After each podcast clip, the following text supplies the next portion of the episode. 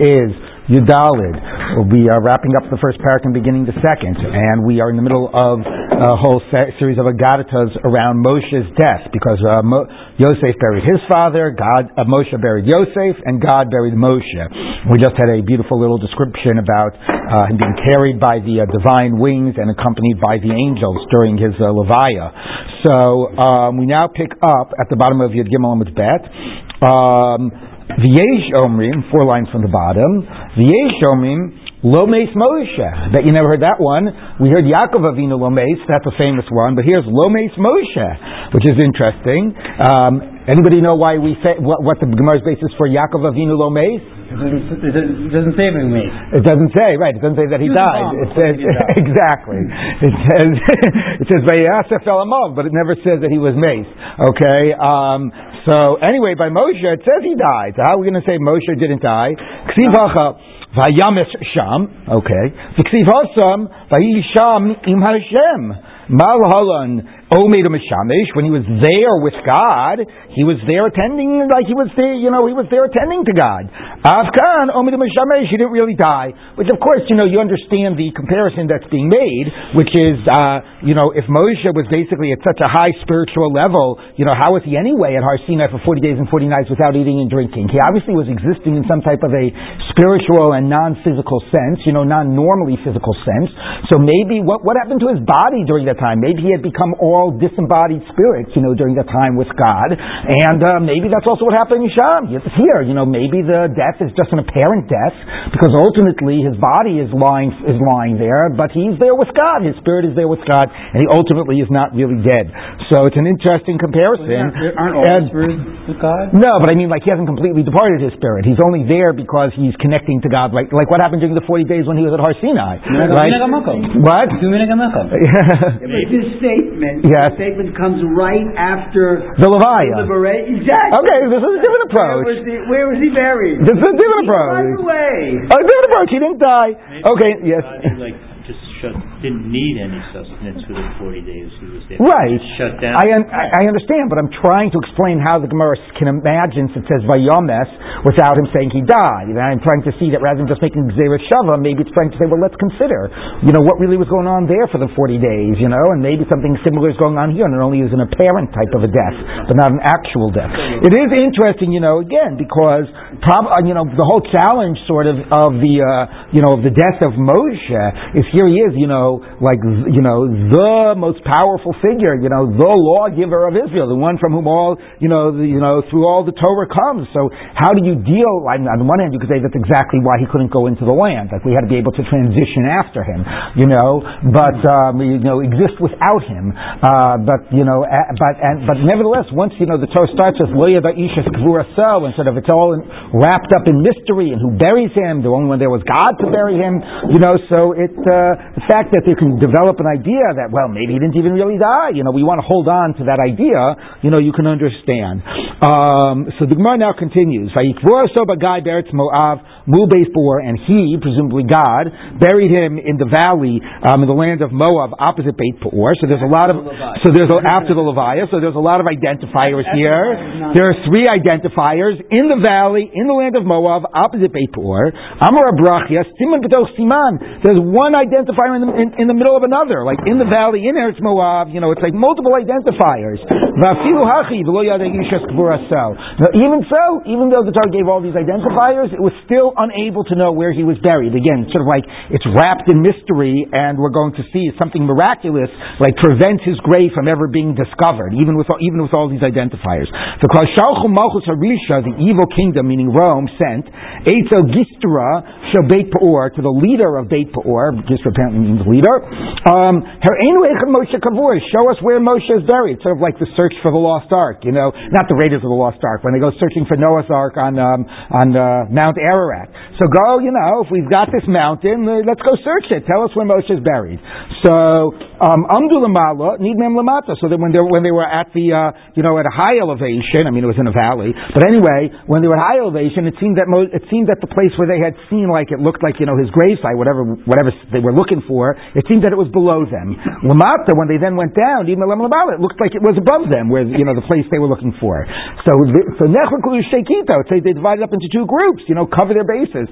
So Osan Shomdim Lamala, the ones that were higher at higher elevation, Nimem Lamata, it seemed like the grave was lower. Lamata, those who were in the lower place, Nimem Lamala, it seemed like the grave was higher. Okay, so basically there's obviously some magic that is, not magic, wrong word anyway, but some miracle that is protecting it to ensure that it can never be, even though it's been identified, you'll never find it. Okay? And obviously the point there is exactly the same point of transitioning beyond.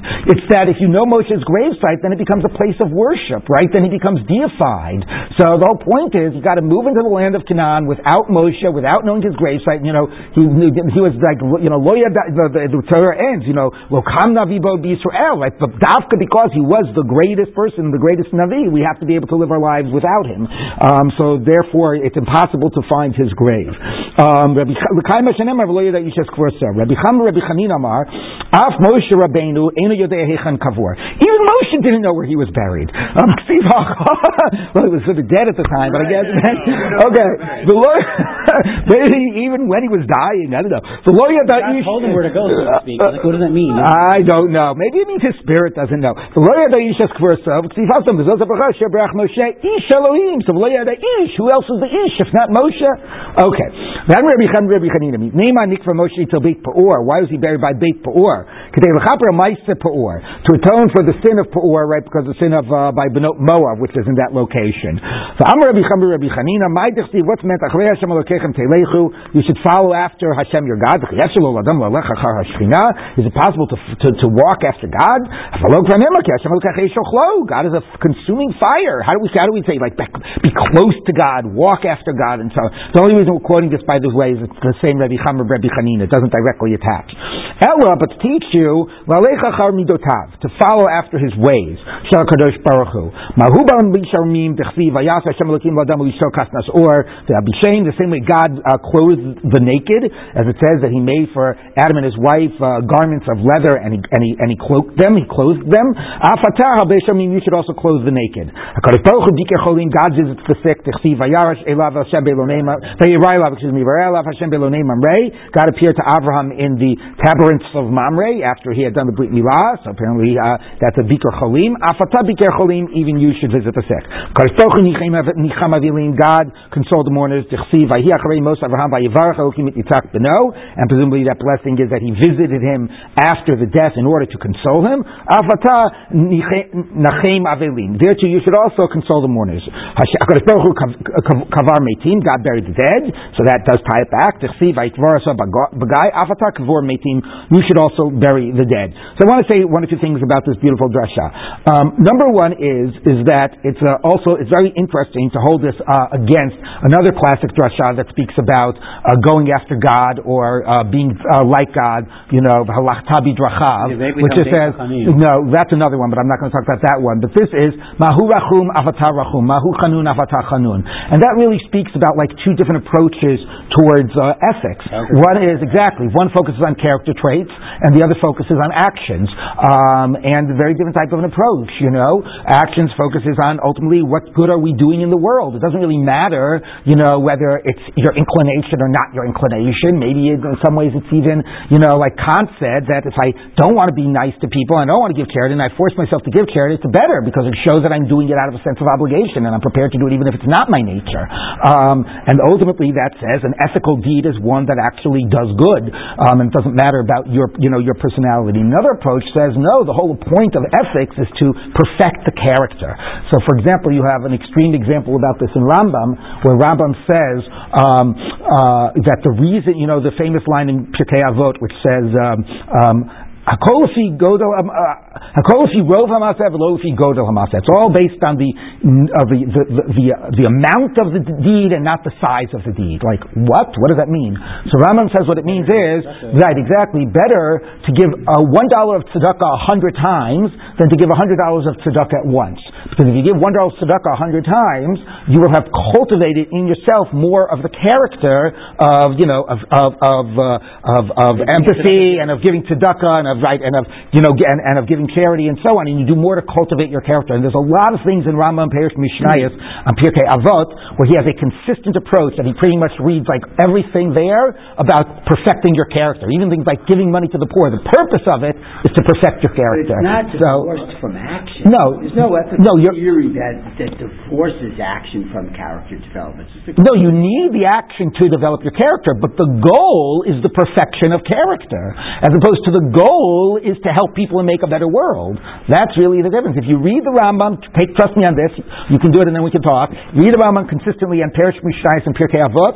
Pretty much every ethical deed there is described because he opens it with the Shemona Prakim, which is about perfection of character, and every ethical deed there is described as a means towards perfecting your character, not an intrinsic good in itself. Um, so, I mean, that's an extreme formulation of it. Similarly, for example, Rambam says that Gemara says that a person shouldn't say, you know, well, whatever, we won't go on. Like, I don't want to do this. I, I, I don't want to do the same. I want to, but God makes me. You should only say that by the ritual, you know, but God prevents me from doing it.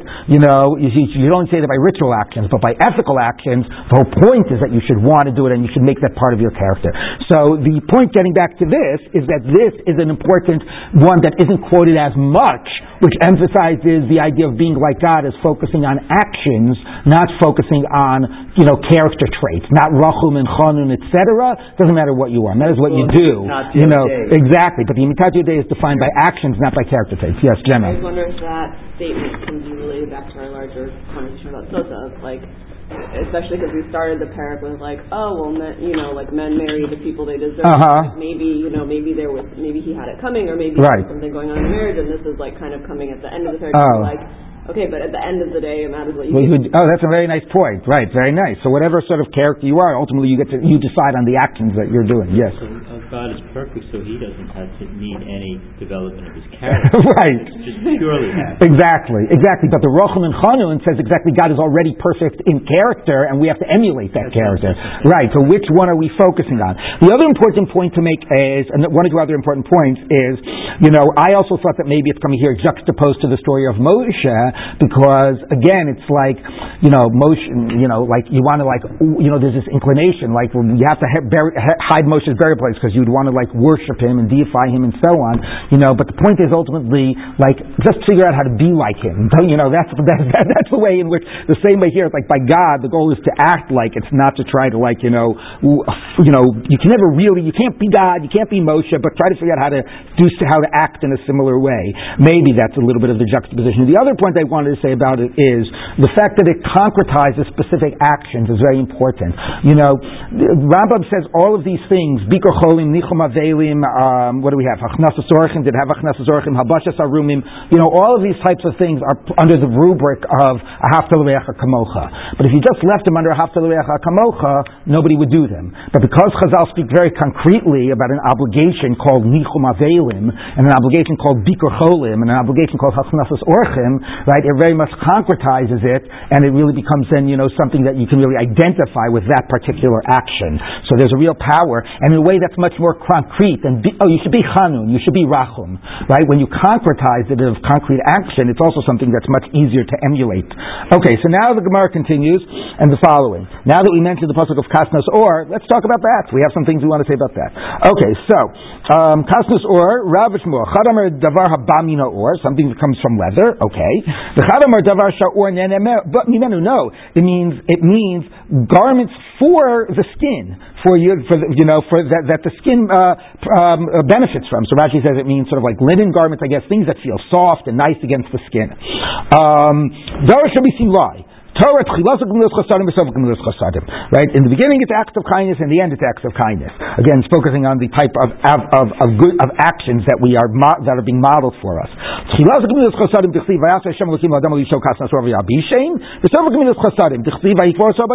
Basically, it's picking up on two of the things that were said in the previous brusha, but rather than saying you know you should be like God and A, B, C, and D, it focuses on the character of the Torah. That the Torah opens with an act of gemilas chasadim and ends with an act of gemilas chasadim, to tell you something about like a predominant like theme about you know what the Torah is about. Right? There's a lot of things going on in the Torah, a lot of mitzvahs, a lot of stories. Like it opens and closes with Gemilas Chasadim. That should tell you something. Okay.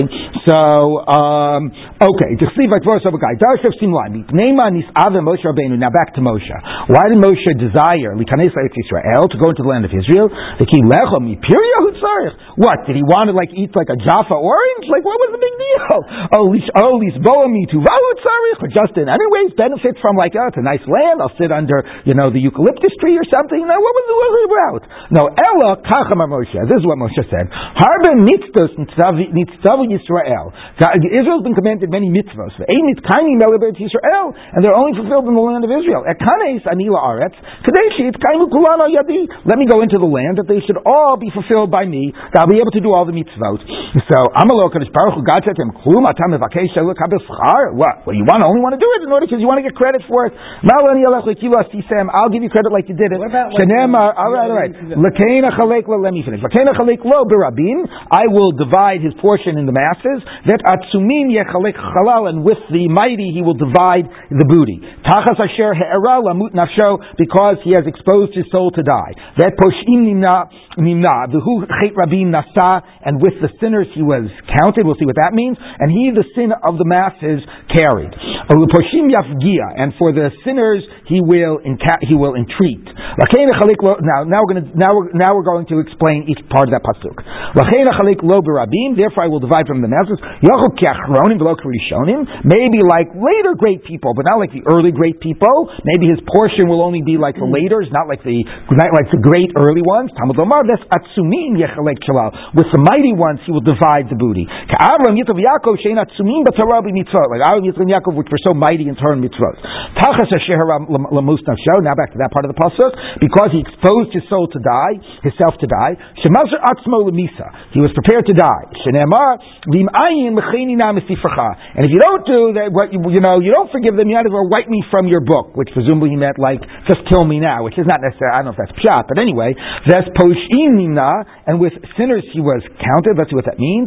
Shenimli midbar that he was counted with, he was among those who died in the desert, like he ultimately, you know. Now again, why is that like a positive thing? But I guess it's sort of like the captain going down with the ship, you know, or maybe he to some degree took some responsibility for the fact that they did not, you know, live up to the to the uh, to the you know to the uh, test and were ultimately, you know, they uh, they had to die in the wilderness. So it's interesting there what exactly the positive thing there is.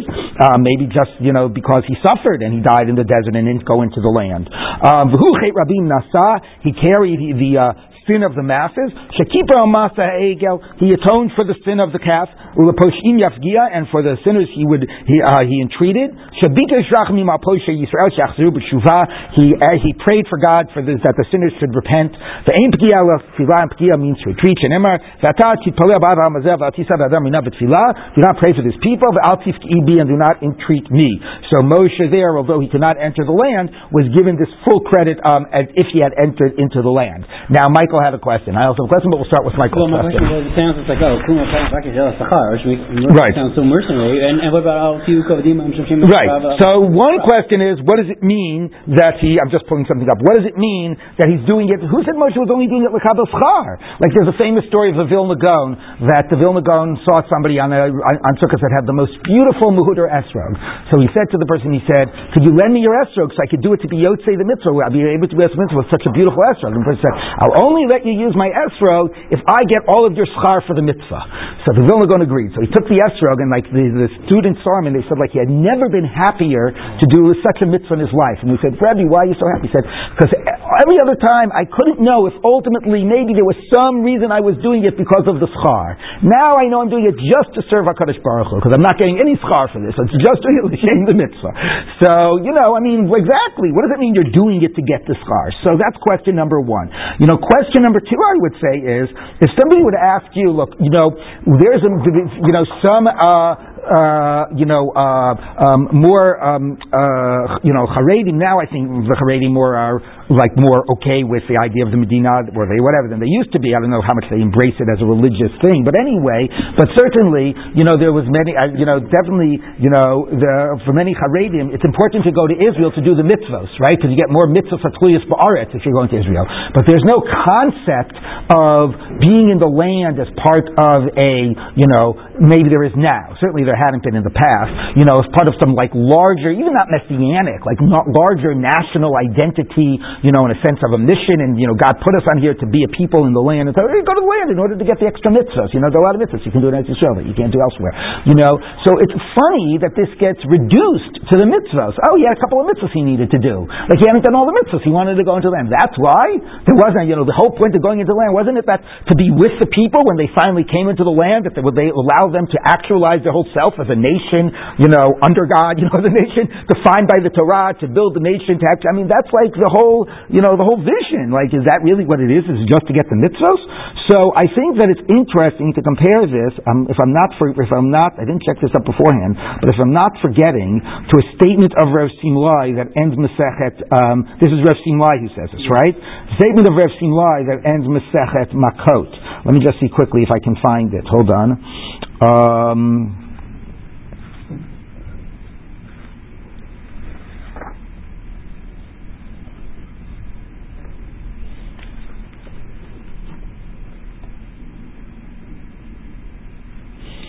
Simlai was the one that gave the number of 613. I think you're correct about that. Yeah, and I think that. There's a number of those traditions, and Right. one of them. Right, I'm pretty sure he's the one that gave the number 613. Hold on. Rather than going straight to Gemara Makos, I can just type it into Google because Google knows everything. uh, let's take a quick look. Um,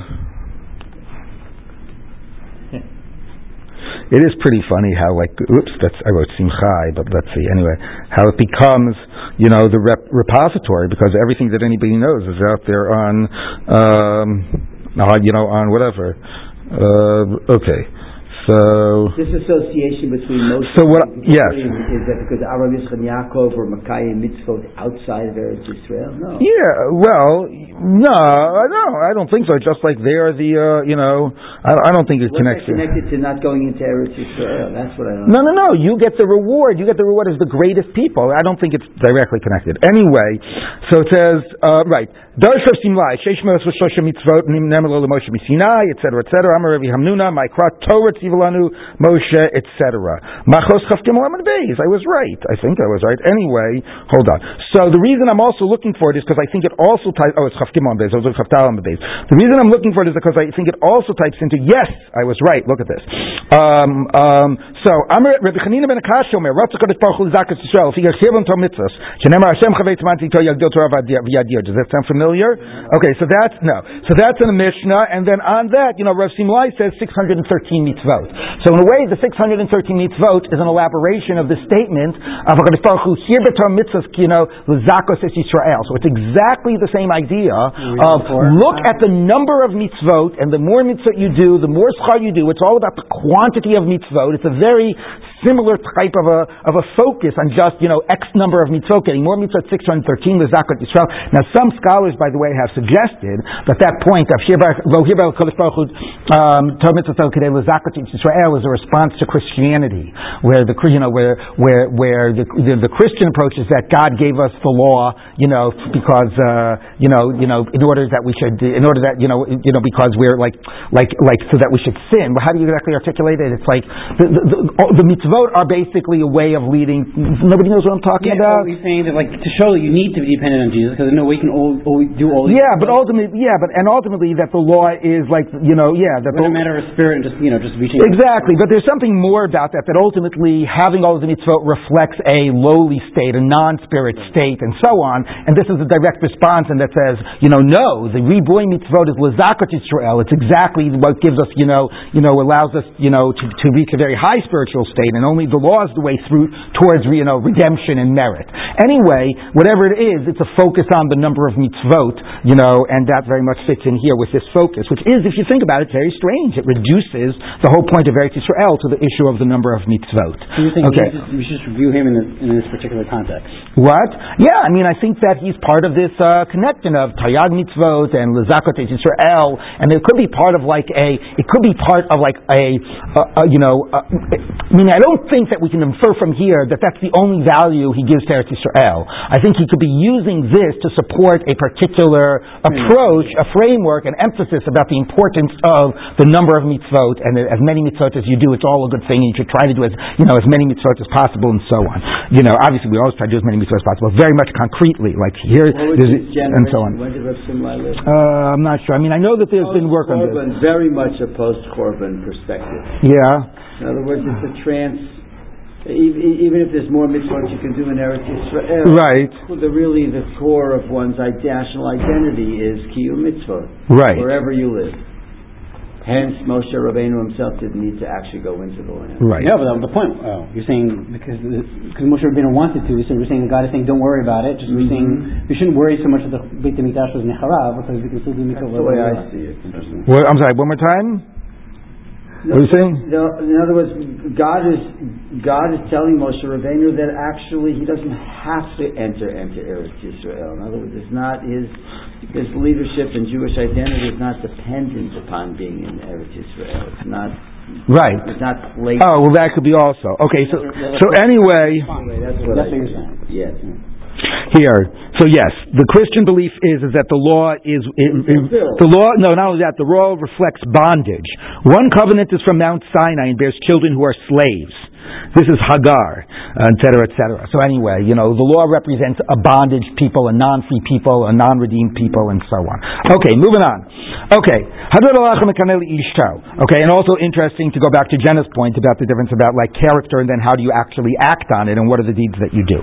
Let's take a look now at the second parak. Um, Hayam meviat minchata b'toch chsifa mitzrit. Now we get to? We finished the first parak. yeah, yep, yep. Minchata um, mitzrit. They would bring her, he, the husband, because actually, if you look at the psukim, it is the husband that is bringing her to the Beit Hamikdash and bringing her mincha. He is sort of the actor here. He would bring her mincha in a type of a Egyptian uh, um, uh, um, uh, basket, some type of a vessel. You know, basically mean like of a of, of a of a uh, of made, made out of some um, non-fine material, you know, some um, vinosna al yadeha, and would put it on her hands, kedei liyag'a, in order to weary her. Kol would start and end with a kli sharet. And this begins not with a holy vessel, a kli sharet, but with this mundane and lowly vessel. V'sova b'kli sharet, but in the end it's put in a kli sharet because obviously you have to offer it as a mincha. All the mena- menachot are uh, demand oil and uh, frankincense. This had neither oil nor frankincense. The Gemara is going to ask that minchas chote um, also does not have um, uh, but okay, we will see about that. Um, it is you know various like times when uh, like there's a uh, korban of yored, various times when for sins uh, you know normal sin you can't bring a mincha, but some sins you're, you're allowed to bring a mincha. You know when it's like uh, one of these things that bases on how much wealth you have. Exactly. Um, Kol menachos pos minachitim. All menachos came from wheat. I'm sorry, This came from barley. Now there's one other mincha that comes from barley. Again, barley is a very animal type of food, right? It's not, yeah, it's cheaper, but it's yeah, it's lowly. Minchas ha'omer Now it is true that the omer would come from barley, but he isabah geres. That would come geres zuba kemach. So what's the difference? So geres Rashi says is the is what corresponds by barley to the idea of soles by wheat, which means fine flour. So geres might be barley, but it's very sifted and refined flour. That's how Rashi is reading. I know Geresh Yerachim. Isn't it Geresh? Gerish Carmel or Geras? Gerish Carmel? Gerish. Gerish. I'm sorry. You're right. Gerish. Gerish. You're right. Gerish. Gerish. You're right. My mistake. Okay. So Gerish. Okay. So Gerish is refi- very refined um, uh, barley, which uh, flour, which made it at least you know fit to be eaten. But this is coming. This is a type of a bran. Rabbi Gamliel Omer, "Kishem shema'aseh ma'aseh behema, kach korbanah The same way her actions, you know, until now we've just been saying that it's lowly, it's not refined, but he connects the dots. The same way she acted like an animal, her, uh, her, her, her, her sacrifice is the food of an animal. Now again, this labeling her, she acted like an animal, again, we're continuing this idea that this presumption of her guilt, right? You know, because how do you know? Maybe she's totally innocent. There's all this presumption. Stay liaga. We're going to weary her. Why are we going to weary her? Because we wanted to admit. We're assuming she's guilty. We wanted to admit, right? When he had the whole sort of story before, right? You know, and it said the whole midah keneged midah. All of it is reinforcing, and this reinforces the midah keneged midah. Again, that presumption of guilt. It is worth taking a quick look at Tosfos. Tosfos says the following. Um, um, Mevius minchata in Seder HaMishnah says so. So Seder Parsha mechuvanim. Actually, the order given in the Mishnah is not the same as the order in the Torah. So Rekach Seder Parsha. Here's what you had in the Parsha. Kino Lavinistara. Okay, that's how our Masechet began. Mal Isho Mevius minchata. Right. Remember, in the previous parak, we already talked about the whole ritual about rending her garments and doing all of that, and now we're talking about the mincha. Right. In the Torah, you first bring the mincha. Okay. Maybe minchata. Hakohen maybe so then you go get the uh, water ready. So after the mincha, after the water is ready, it hasn't been scraped into yet, but it's ready. Okay, then you dishevel her and you, you know, you do this rending of her garments. And then after that, then you do the whole thing about the waving of the mincha and umashpia, um. Then you make take, take an oath, because it's from the Gila, umochek, umashkeh, and then he scrapes away the Megillah and he makes her drink it. Okay, um, umashkeh v'notel min chata mitoch fifa mitzrit nosen toch reis, and then you take it and you put it into a holy vessel, umegish kometz maktir, and then you offer it on the mizbeach. And so that's a very nice distillation of like I don't know ten psukim or more in the Torah. Anyway, as we're going to go through, we can see that our order is not consistent with the order in the Torah, and already the most obvious one is we have the disheveling of the woman before discussing the mincha. Okay, so now Tosfos lands with a question. The Number one, I don't know why the Tana is changing the order. Maybe there's some literary reason, some way of organizing the presentation, or or im seder Tana dafko seder parsha. And does when it, when we actually lehalacha want to know how you go through the procedure, should we assume you follow the order in the parsha, and the reason it's different here is for literary reasons, but ultimately the order as described in the parsha? or maybe the Tan actually thinks that the parsha is not in the sequential order, and he's presenting it as the sequential order, which is very hard to imagine that Gemara would so re- radically redefine the order in the Torah without telling you that it was doing it. I'm not saying it couldn't, but it would normally tell you that it was doing it, like it does it by Kohen Gadol and the Avodah. right, but it, but it tells you the Gemara there tells you that this, you know, that it's not like the order it sounds like in the Torah. Here, all you just have is the presentation in the Mishnah. So it certainly seems that the order would follow the order of the Torah, but it raises a question of why is the information being organized differently in this Mishnah? So that's something to think about. Allude to that. Yeah. That sugin. Right. Okay. Tanya. Why do you do this? Today we to weary her. You know, you make her sort of, you, you have her holding on. Now, how does keeping the, uh, you know, the, uh, the, the, the, mincha in her hands weary her? I mean, we'll, we'll take a look at what that exactly meant. We'll discuss, but the purpose is to weary her, in order that she should uh, repent and admit her sin. In And look how much God cares for sinners, that she, God would rather she admit her sin sin and and not have to suffer the punishment of the Ma'imam Arim, you know, and if that's how much God cares for even sinners, how much more does God care for those that do God's will? What would happen to her if she admitted? If she, uh, if she admitted, then she gets divorced, but there's no, see, that's it. And she doesn't get her ksuva. Otherwise, she's going to drink the water and she'll explode and die, according to the Mishnah. So, umimai, mishum how do you know that the reason we try to get her to admit is because we want her, we, we, we're concerned for her life and her well-being? Maybe we're doing it because, as comes clear in other Mishnayot, we don't want the, God's name to be erased unnecessarily. Very different concern. Is the concern her well-being, or is the concern the erasing of God's name? So the Gemara says no. So this Tana, who says the only issue is protecting her and not God's name, understands that the mincha is actually brought after she is made to drink. Now, if you remember, that sounds a little bizarre because we understand that as soon as she drinks, it's like duck, you know, get, you know, get back, because she might explode, right? If she brings the mincha after, what happened to the water? So Rashi explains, mashke hamayim b'achir kmaki minchasa, and umiu kol zman because karva minchasa in an But the effects of the water are postponed until the mincha is brought, because obviously once you hit the climax of the effects of the water, it's like what, what, what are you doing afterwards? No, no, you drink the water, you bring the mincha, and then we'll see what's going to happen. But since she already drank the water, right, there's no longer protecting God's name from being erased. So if we wanted to admit after drinking the water before the mincha is brought, it's only in order to, uh, because we're care, we care for her well-being. The Inishu Megillah, because if the concern with God's name, Ha'im Chakala, it's already been erased. Yeah? So meaning that all that thing about trying to convince her not to do it, I mean to admit happens after she drinks the water? No, no, no. We try to get her all along to admit. But here, here is, but this Tana is saying, even after we, you know, we, certainly there's the concern of erasing God's name, and we try to get her to admit beforehand, and we dishevel her and all those things to get her to admit beforehand. But this Tana is saying that even after the name has been erased, we try to get her to admit in order for her well-being. After she's gone through water. The water won't have the effect if she admits and you don't bring the mincha. It'll only, according to this, it will only have the effect. Right. That's why we try to get her to admit now. Admit now, even though you've drunk the water, so that, and then we should stop it right here, and it won't have the effect. Yeah. Yeah. So like the like last drop of whatever that makes the Exactly, exactly, exactly. It's like that thing, exactly. The thing that makes it explode is the bringing of the mincha. Okay, now by the way, while this sounds bizarre that you're bringing the mincha after the water, because I guess in, I think in all of our imagination the water was the last thing, you might remember that Tosfos just said that that's exactly what the psukim say. When Tosfos is going through the psukim, he says, he says, "V'kosev megillah mochek umashkeh v'notel minchasa umit v'nosen l'tochli umenif megish maktir." That's exactly what the psukim say. She drinks the water and then she brings the mincha, but we read it here, it sounds so bizarre, right? So it's actually quite interesting, right? In our and the Gemara has to point out he holds this opinion, like taking as for granted that the normal assumption would be the drinking would be at the end.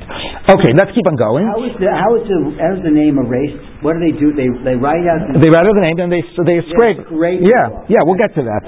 Kol menachos. So now we're comparing it. All the menachos are come with um, what do you call? Uh, oh, beginning and end klisha and this begins in a non klisha So the Gemara says, Raminu, I'll ask you, say to menachos ketzad, how do you bring a mincha?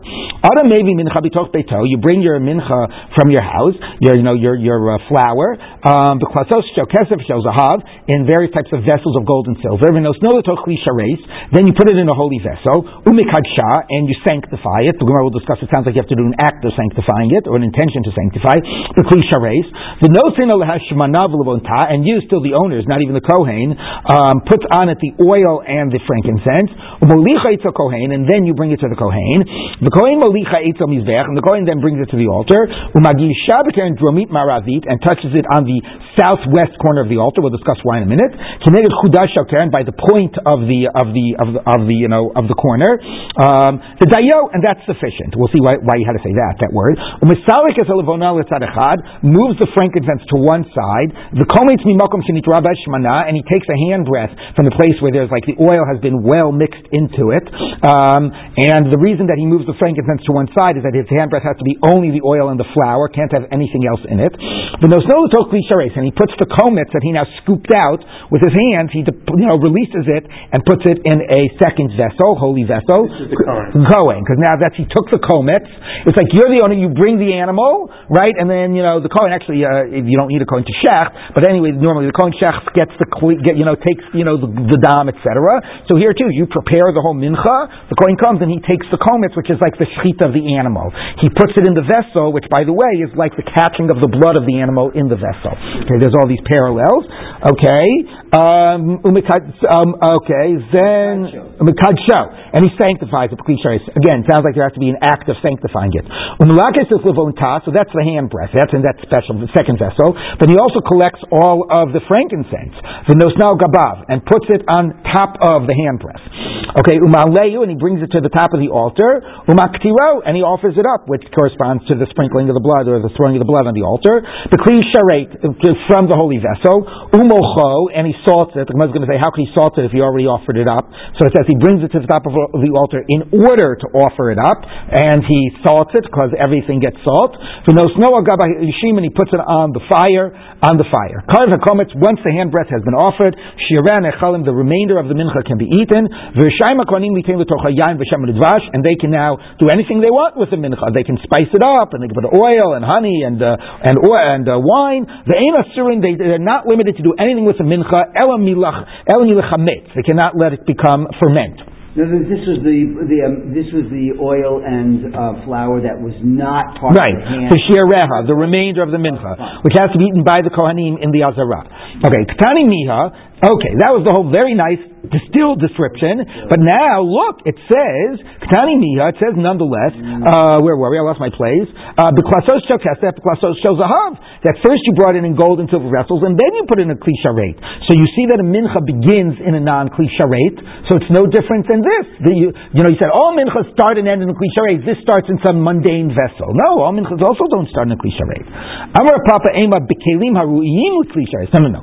All minchas start in nice vessels, vessels that are fit to be klisharet, gold and silver vessels. This starts in some type of a, you know, of a, of a like a hemp vessel, you know, which is unfit for being a klisharet. Okay, so now why is it unfit? So the Gemara says, Michlal dichsifa mitzvahs lo chazia. So that sounds like this type of a, you know, what is that thing that baskets are made out of? Is that hemp? Wick? Wicker? Okay, so okay. So it sounds like that's, uh, I think that's what it is. And it sounds like wicker is not fit for being a klisharet. Come on, who's that going like? To look Reb Yosef Reb Yehuda. The time we talked about Brisa, clay sharik shasan shal eight. If they're made out of wood, and presumably wicker is seen like a type of wood. Um, Rebbe, Rebbe Posel, Rebbe says it's invalid for a klisharet. Reb Yosef Reb Yehuda machshir. Reb Yosef Reb Yehuda says it can be a klisharet. So if you want to say this is a vet that's about fit for being a klisharet, and this is not fit, well, how about Reb Yosef Reb Yehuda? He says it's fit, so is it not going like him? So the Gemara says, I feel with him Rabbi Yosef Rabbi Yehuda. No, it can even go like Rabbi Yosef Rabbi Yehuda. Aimedam Rabbi Yosef Rabbi Yehuda b'chashuvim. He would allow it to be in a kli sharet if it was like a nice, you know, you know, if you get a nice thing out of wood, carved wood, looks very fancy and nice. But pchusim yamar, not in some type of a of a of a lowly vessel. He would not allow, you know, a lowly wood wicker vessel that he would not allow. So say Rabbi Yosef Rabbi Yehuda. Does, do you think he doesn't hold of nalafechasecha? Is this something fit to bring before God? So it has to actually be something that is, you know, fit. Means like to an officer, to a governor. If this is not something that you would bring before a person of authority, then how much more so can you not bring it before God? So what's interesting is that's not just like a value that's being stated, but it actually invalidates something that doesn't meet that standard from being a kli sharet. So of course, which you know, it really becomes halachically prevents something from being a kli sharet, which raises two questions. Question number one is like Michael said before when the Mishnah said if she was beautiful, you know, you wouldn't, uh, you know, do certain things. Like who gets to decide if she's beautiful? So who gets to decide whether this is a fit enough vessel or not? Is there, you know, is there a Kohen that gets to decide whether, you know, what constitutes a quality vessel? And also, let's say it was gold or silver, but it also was like, you know, mangled and, in, you know, in some way that even though it's of precious metal, it's not appropriate to bring to a, as a way of honoring somebody. Would that also be invalid? Or is it the combination of the two, a lowly material and not done in a nice way, you know? Yes. We all ironic that we're talking about this two pages after we have the study or stingy with their money. Well, careful with their money. right, right. Well, that's a good point. You know, careful with their money not to waste it. But then there's the opposite idea for the Beis Hamikdash. Right. The flip is that the Gemara says by the Beis Hamikdash, like Ein Aniyut b'Mokam Hashirut. Like the idea of Beis Hamikdash is a place of wealth and you know status, and therefore we don't use cheap things. So yeah, it's an interesting question what you spend your money on. I'd okay. like to point out yes. that Jen just remembered what was too dopey. right, there you go. The nosna, the nosna, the nosna, yes. Do you have a klisheret that's outside of the temple? Like, in other words, could you bring something that is a klisheret? Right. So, uh, I'm sorry. You mean can you take a klisheret outside of the out, outside yeah, of the temple? If you're bringing something, we were saying what you know what the quality when they were originally bringing it from their home. Right. It's no, no, not a cliche, right, right? right. It's a, it, it, it, doesn't become a cliche either. It's just saying that by normal menachot, you would bring them in a vessel that in theory could be a cliche because that would be respectful of it. But it wouldn't, and then you would, when you got to the temple, you would transfer it to a cliche. It can only be in the Yes, you only have a cliche in the temple, correct. Okay. Um, the kli sharet. So now you're in the temple and you put. Now we're going to look at this discussion of a normal mincha before we get back to the sota. Okay. So you put it in a kli sharet, um, a makacha kli sharet, and you sanctify it in the kli sharet. It sounds like that's a separate act. So the Gemara says shmas mina kli sharet midat. It sounds like that when you put something in a kli sharet to sanctify it, it requires intention to sanctify it. Just the being in the kli sharet doesn't sanctify it automatically. And that's a question. That's actually a debate in the Gemara whether maybe just the putting it even without intention automatically sanctifies Like a it. gilui. Why else would you put it in there? Yeah, but let's say you weren't thinking. I mean, okay, we can normally say that that's true, but the question is, do we assume that at a More fundamental principle intentionality. it needs intention? And here it says like you sanctified. It sounds like there was an intention. So the Gemara says no. Ema no liklishares likat shabaklishares. You put it in to sanctify. Now to sanctify also could reflect your intention. But the point is, you put. I think the Gemara's point is, you put it in the klisharet thereby sanctifying it in the kli sharet. It doesn't necessarily mean you had to intend it. The result was it became sanctified. Mm-hmm. Okay, Rashi, by the way, points out that you sanctify it before when you say, you know, a makdish, you know, my, my, my flour for a mincha, okay, but that only is kedushas peh, and where it's not considered kedushas haguf, an intrinsic kedusha that defines its identity. And the difference is, is about whether you can redeem it if you took it out of the beis hamikdash, does it invalidate it? All of that intrinsic identity comes when it's put in the kli Okay, so now it continues. Um, Uh, then he, you, you, even the owner, now it's in the klisharet in the azara, you put on it the oil and the frankincense. Which, if you look in the psukim, are, already, are talking still about the owner before it's brought before the kohen gives it. Which is the next pasuk to see Aaron. First it says you put it on the oil, then it says and you bring it to the sons of Aaron. The kohen melicha and the kohen brings it to the altar. He shall bring it to the altar. Uh, you put it towards the southeast corner, southwest corner, and that's sufficient. Now, why the southwest corner, and what does sufficient mean? So, minola, and where you get this from? Dichsiv, those. This is the law of the mincha. Bring it in the in front of God by the face of the altar. The time now, what you have to understand is, I should have brought a diagram, but let's try it like this. Let's say this is the azara here, right? This whole thing here, and this is the uh, um, this is the the heichal, right? This is the east, that's the west. This is the opening of the heichal. Okay, the mizbeach is here, and the ramp to the mizbeach is here, right?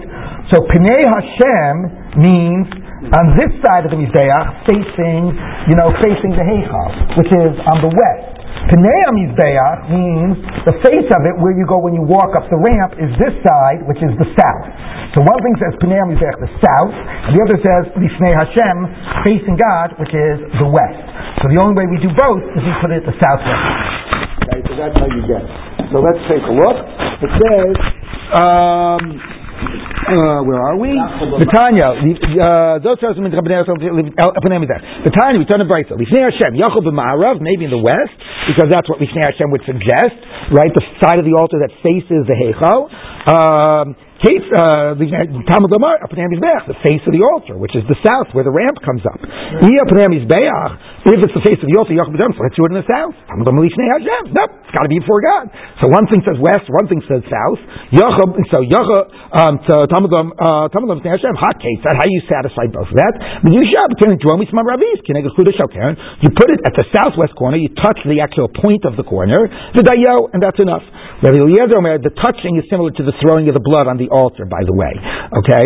Um, Rabbi, uh, by the, but, you know, there is a difference because, well, the, um, the, the, the mincha has to actually be burnt on the altar, whereas by the korban, the throwing of the blood sort of finish, I mean, obviously you burn the innards and so on, but the basic hakrava is satisfied once the blood is put on the altar, whereas by the mincha, right, the, ultimately the hakrava is the burning of the, of the komet, of the komet. But this, yeah, but this does parallel the throwing of the blood, at least in terms of the act. Okay, right, exactly. So now, so that's that's one drasha. Rabbi Eliezer, Rabbi Eliezer has a different take on this. Maybe you should go to the. I don't know. Do you go to the south? Do you go to the west? Do you go to the south? Amarta, which one, which pasuk do I follow? Like he thinks it's an either or. You got to make your choice up. Amarta, you have two verses that seem to contradict. One, you can go by its literal sense, and actually it will deal with, it'll satisfy the demands of the other of the other verse. Echad, If you focus on the other one in its literal sense, you just would satisfy it, but you wouldn't satisfy the other verse. So which one do you think you're going to take? So you'll take the one that works for both. You leave aside the pasuk that to take it as the dominant pasuk would not satisfy the other one. The tovsimin, you take the one you grab hold to as the one that both that, that, that can satisfy itself that and, and that addresses the other pasuk as well. Now, how is that going to play out? Which one are we going to choose? We have to choose one that fits both. If you were to focus on the Lifnei Hashem in the in the in the west, there would be no element of the face of the altar because if it's on the west side, it's not at all on the south. There's no element of the face of the altar. But here's how the other one will work for both. But if you do it on the south side, so then you satisfy in front of God in the west. How? Because let's say again, if this is the um, this is the the uh, the Heichal, and this is the Mizbeach. Imagine, normally we assume that the Mizbeach is the size of the Mizbeach, 32 amot by 32 amot, is exactly opposite the Heichal. Okay, so if you're on the south of, if you're on the uh, south of the Mizbeach, you're not in front of the Heichal at all. But what would be, if not what would be, he's going to say that the whole Mizbeach was here, right? So that if you were at the, at the face, the south face of the Mizbeach, you would still be standing in front of the Heichal. You understand? Right? No, no. He said, but he says if the mizbeach is here, if you put it on the west side, you're not getting the face of it at all. But if you put it on the face of it, especially near the edge, it could be seen as still directly opposite, right? Because directly opposite the opening of the mizbeach, of, of, of the of the heichal. So that's how you are Makayim Shnehem. You know what I'm having trouble with in what? If you're standing in front of the kotel, yeah, and you're just looking straight ahead, yeah, right. So you're looking you're looking towards which direction? East, right? Yeah. So how does that correspond with what you just? No, no, no. Because this is it's the we call this the west side of the altar, right? Not the way you're facing. This is the west side of the altar, the south side of the altar. If you sprinkle it here, the blood is lifnei Hashem. Okay. Okay. All right. Oh, not the blood, the the mincha, whatever it is. Um, okay. So. Okay. Uh, okay. So what do you do? Karen. You put it at the south. The he um, and then you're fine. So the Gemara says um, so I don't get it. How is the south of the of the mizbeach in front of Hashem? Amavashi, Kasever Haitana. This Tana is of the opinion. Kul mizbeach kai. The entire altar, right? The ulam here is exactly midpoint of the of the azara. Like it's situated exactly in the middle of the width of the azara. And here it was normally where we assume the mizbeach is. But if you say the entire mizbeach is in the north Right? If this line, a line going through the middle, right, is exact midpoint, so if the entire Mizbeach is in the north, the end, the end of the Mizbeach, right, is exactly at the front of, in the middle point of the Ulam, of the, of the. Um, Kul Mizbeach, um, I mean, uh, um, kai. My vidayo. Now, what does vidayo mean? Just put it at that corner and you're done. Of course, you're done. What do you mean? I'm Rav Ashi, it's You need it. Mincha gufa, maybe you have to touch the actual physical mincha, not just touch the vessel. Kamash malon, let's just touch the vessel. Maybe, maybe you should. It says, you touch the mincha, v'gishalom izbeach. No, amakra v'kri v'ala kohen v'gishalom izbeach. Mahakrava itza kohen b'kli, afagashet mizbeach b'kli. The same way when it says you bring it, it means in a vessel. So when you touch it, it means in a vessel. Let's just read one more line. You move the frankincense to one side. So when you take the when you take the kometz, you shouldn't have a little bit of the frankincense mixed in with the mincha, with the flour and the oil. If when you took the, the kometz, you had a little rock or a little, a little like a little, you know, what is it, a, a, a, crystal grain of salt, right, or a little grain of uh, the frankincense, it's invalid because it's not, it's not your entire kometz is not out of mincha. The kometz mokum shenisra b'shmana, and you take the kometz in the place where the oil, if there's a lot of oil, where it's well mixed. Minon dichsiv misalta umishamna. Okay, migirsha umishamna. Yeah, I got garish right. Okay, so it emphasizes it's oil means there has to be like a lot of oil there. Okay, and one more and one more line. Again,